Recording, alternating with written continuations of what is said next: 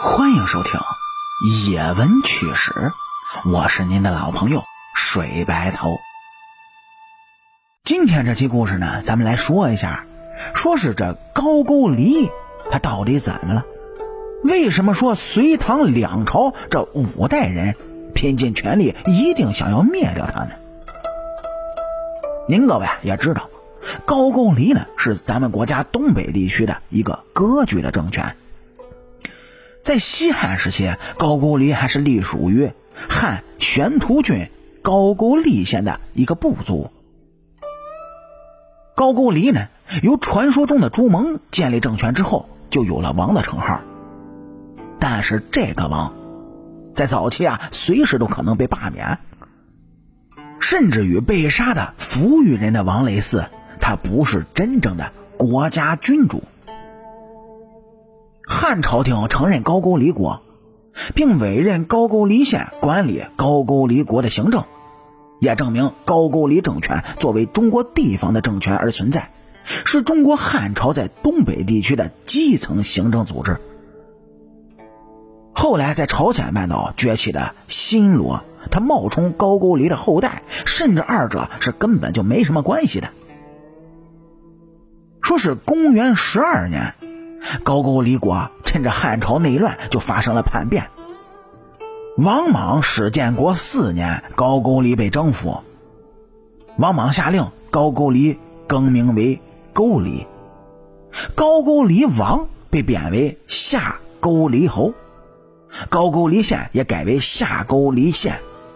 这也证明了当时的汉朝中央政权对高句丽的行政管辖那是说一不二的。到了光武帝刘秀，为了演武修文，恢复高句丽王的封号，这进一步证明了汉朝中央政府对高句丽的实质管辖。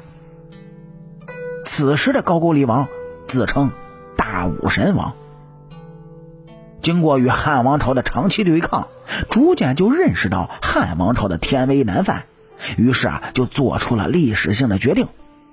把高句丽的势力呢向朝鲜半岛扩张，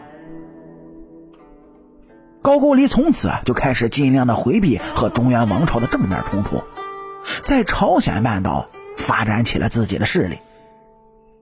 但是这个高句丽还是臣服于汉朝的，高句丽的国王更替，他都是接受中原王朝的册封，才能合法的进行统治。高句丽和新罗、百济。三个政权互相的攻伐，出现了朝鲜半岛的三国时代。到了公元六世纪，新罗联合百济打败了高句丽，接着新罗又出兵打败了百济，新罗占据了汉江流域，可以和中原王朝直接对话了。隋朝建立之后啊，高句丽竟然主动的进攻辽西，挑起了和隋朝的战争。隋朝当时国内是刚刚平定，还有一些小规模的战争，但是依然就派出了军队攻打了高句丽。六一二年，隋朝的百万大军进攻高句丽，但是由于指挥不当，大军遭受了失败。六一三年，隋炀帝是御驾亲征，由于杨玄感叛变，是未能成行。六一四年，隋炀帝再次的御驾亲征，还是未能平定高句丽。六一八年，隋朝灭了亡。唐朝的贞观十七年，新罗的使者来到大唐长安，向李世民报告朝鲜半岛的情况，说高句丽啊与百济联合，准备切断新罗和大唐的通道。百济呢，还攻下了高句丽的四十座城市。唐太宗呢，立即遣派使者就前往了高句丽，要求停止战争。可是呢，却遭到了高句丽的莫离之渊盖苏文的拒绝。渊盖苏文是高句丽的新任宰相，是个军事独裁者。大唐面对这样的形势，必须啊要做出自己的反应。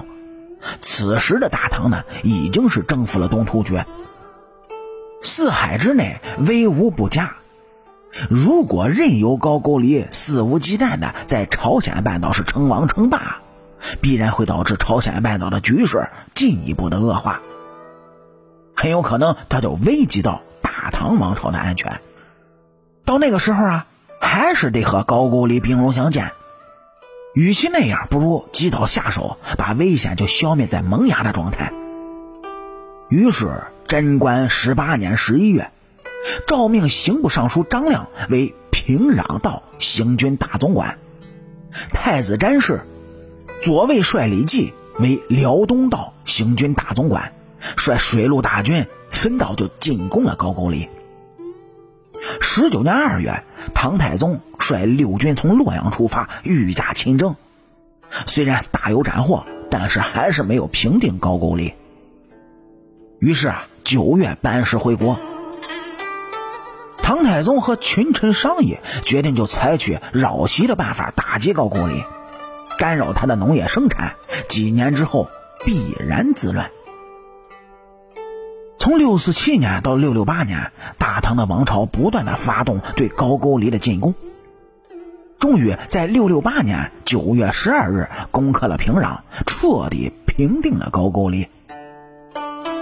这次战争充分显示了大唐王朝对周边叛乱政权的控制能力，展示了大唐的国威军威，为朝鲜半岛的和平打下了良好的基础。